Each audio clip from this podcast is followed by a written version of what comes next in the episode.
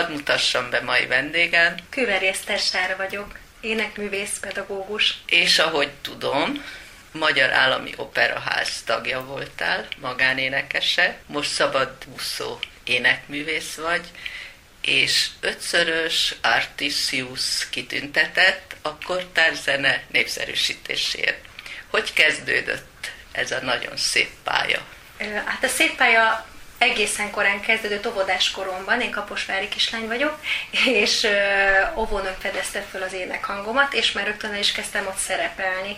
Úgyhogy onnan indult az én nagy utam, hogy úgy mond, de én nagyon sokáig óvodapedagógus szerettem volna lenni, és 14 éves koromban hallgatott meg Bende Zsolt egy ismerős révén.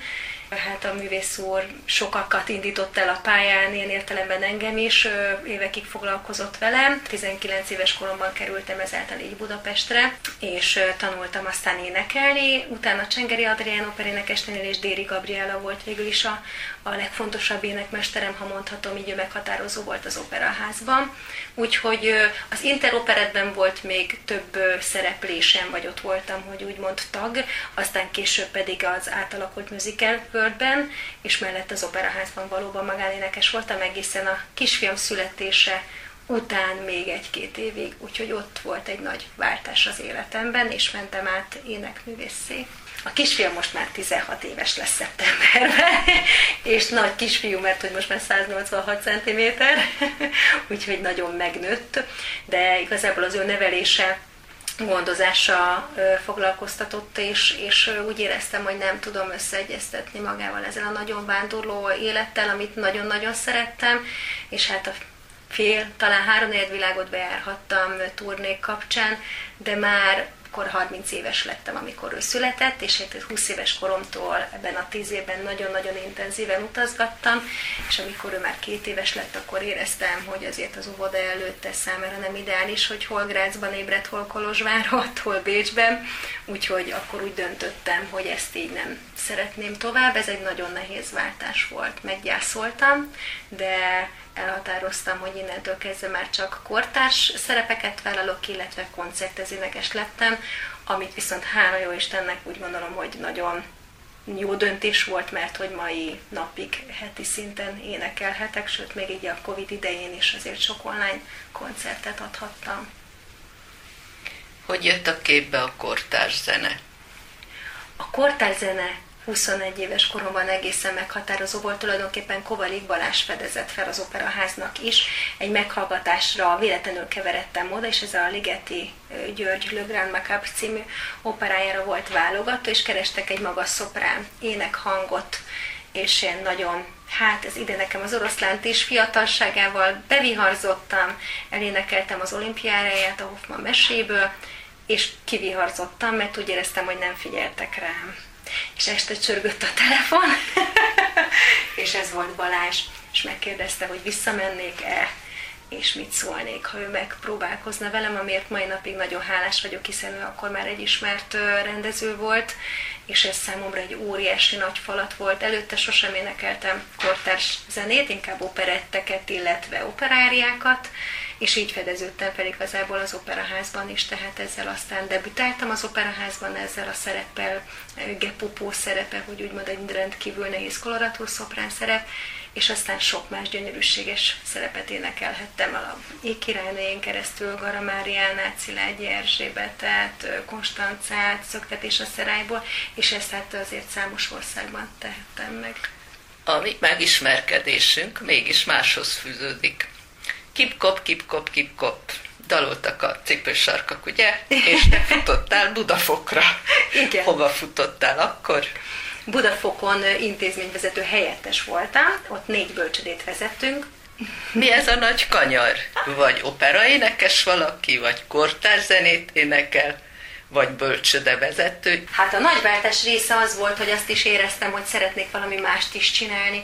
Nem voltam már teljesen boldog az opera világában, tehát itt nem csak a gyermekem nevelése volt a döntő, hanem úgy éreztem, hogy nem eléggé tudok adni magamból. Ez lehet, hogy furcsán hangzik, de számomra aztán azóta már kiderült, hogy a pedagógia is rendkívül fontos, és hirtelen gyors feltás volt, és akkor indult az ELTÉ-n egy képzés, ahol kisgyermeknevelő képzést, ez akkor indult Magyarországon, kezdtek el. Én hip-hop jelentkeztem, és el is végeztem, hát azóta még 6 másik pedagógiai végzettséget, illetve egy mentálhigiénész szakemberét az elmúlt 11 évben, és nagyon-nagyon boldog vagyok, mert úgy érzem, hogy 2 hivatásom lehet, az éneklés és maga a pedagógia, akkor a gyermekkor pedagógiája, és ott elég hamar úgy döntöttek, hogy akkor én ne csoportban legyek a gyermekek között, hanem képviseljem az intézményeket, emiatt aztán bölcsődevezető lettem, aztán pedig intézményvezető, ami azt jelenti, hogy ez egy függetlenebb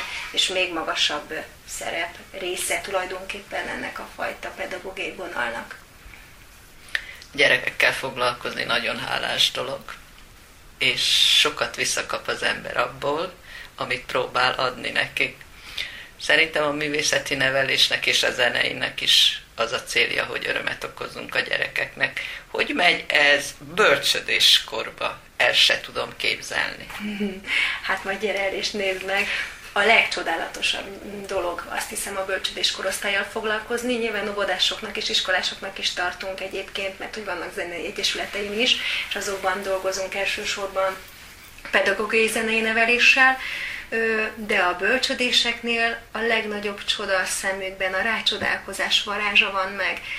Itt a mostani intézményemben, illetve más bölcsödékbe is járok énekelni, zenélni, kobzolok, illetve zenész kollégákkal adunk elő egyébként klasszikus dalokat is, illetve nyúlunk a igazi Kodály módszerhez. Én a Kodály módszer elkötelezett híve vagyok, és ezt napi szinten igyekszem a gyakorlatban megvalósítani. Azt gondolom, hogy rengeteget beszélünk róla, csak a gyakorlata mindennapok nincs meg valahogy Magyarországon, ellentétben akár Japánnal vagy Kínával, ahol valóban a gyakorlatban használják a Kodály módszert.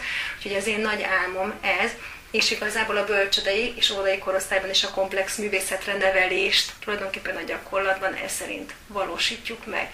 Egészen pici dalokat használunk, többször ismétlem, és akár egy kis Mozart menüet, vagy egy Mozart dalocska is elhangozhat a magyar népdal mellett.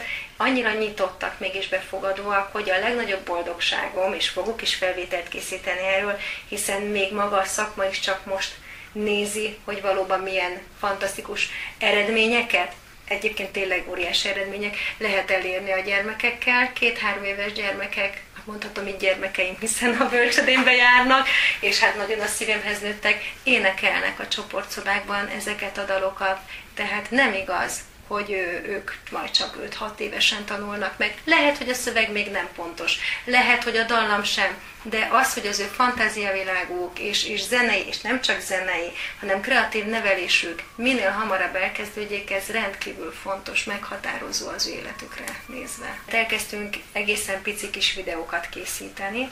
Akkora sikere volt, hogy akkor így azt beszéltük meg a főiskolával, hogy ők szeretnék komolyabban ezeket a kisfilmeket, úgyhogy most már 2-3 videókamerával rendelkezésünkre, és elkezdtük valóban, hát ugye kell a szülők beleegyezése is, a gyermekeknek a zenei nevelését is, mást is, gondozási műveleteket és minden egyéb mást, amit ugye egy kisgyermeknek vagy egy óvodapedagógusnak el kell sajátítani, ilyen helyzeteket is, hogy úgymond ki tudunk elemezni nagyon jól, de nagyon érdekes, hogy gyönyörű részeket tudtunk már most elcsípni abból, hogy a gyermekekre hogy hat, mert hogy úgy képzeld el, hogy van, hogy jön gitáros barát, kolléga, és az gyerekek az udvaron játszanak, egy pici erősítővel kihangosítjuk, és én éneklek, és a klasszikus gitáron pedig ő gitáron kísér. Aztán hallanak egy egészen gyönyörű spanyol etüdöt, és közben ők csúszdáznak, és figyelnek a zenére, néhányan megállnak a gitáros bácsi, hogy ők hívják előtt, és már mindig kérdezik, hogy jön ma a gitáros bácsi. Nagyon várják, szeretik. Ugyanezt tesszük fuvolával, én hegedülök is, tehát a gyerekek közé néha lemegyek, és mert hogy azért a hangszert azért hetente 2-szer visszük be a gyerekek közé, de énekelni minden nap bemegyek hozzájuk, és nyilván a kolléganőim is énekelnek, de így ez nekik egy külön zenei élmény minden nap. Távolabbi célok? Az új zenei egyesületünkben szeretnénk nagyon sok mindent megvalósítani. A neve Zenét Másként, ezt tulajdonképpen tavaly kezdtük megalapítani. Hát kortárs verseknek a megzenésített változatait nagyon-nagyon-nagyon szeretem, nagyon hatásosak, de ott úgy kell tudni énekelni, hogy merjek a hangszíneimmel is kifejezni, illetve hát a szöveg nagyon érthető legyen, úgyhogy ezen rengeteget dolgozom. Terveim még, ugye most jelent meg az Énekvirágok című CD-nk, amelyből szeretnénk egy sorozatot, ha végre megengedi a pandémiás helyzet. Nagyon sok helyre várnak minket. Kárpátalján lett volna egy teljes turnénk, és Erdélyben is. Hát sajnos ezeket elsodorta a Covid, de nagyon várnak minket továbbra is, úgyhogy bízom benne, hogy oda eljutunk.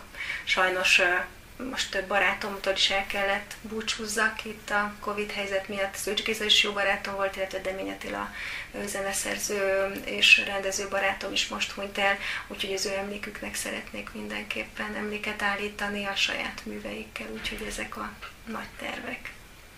Nagyon szép feladatok, nagyon szép célok. Ámen Zsoka beszélgetett Kőberjesztes Árával.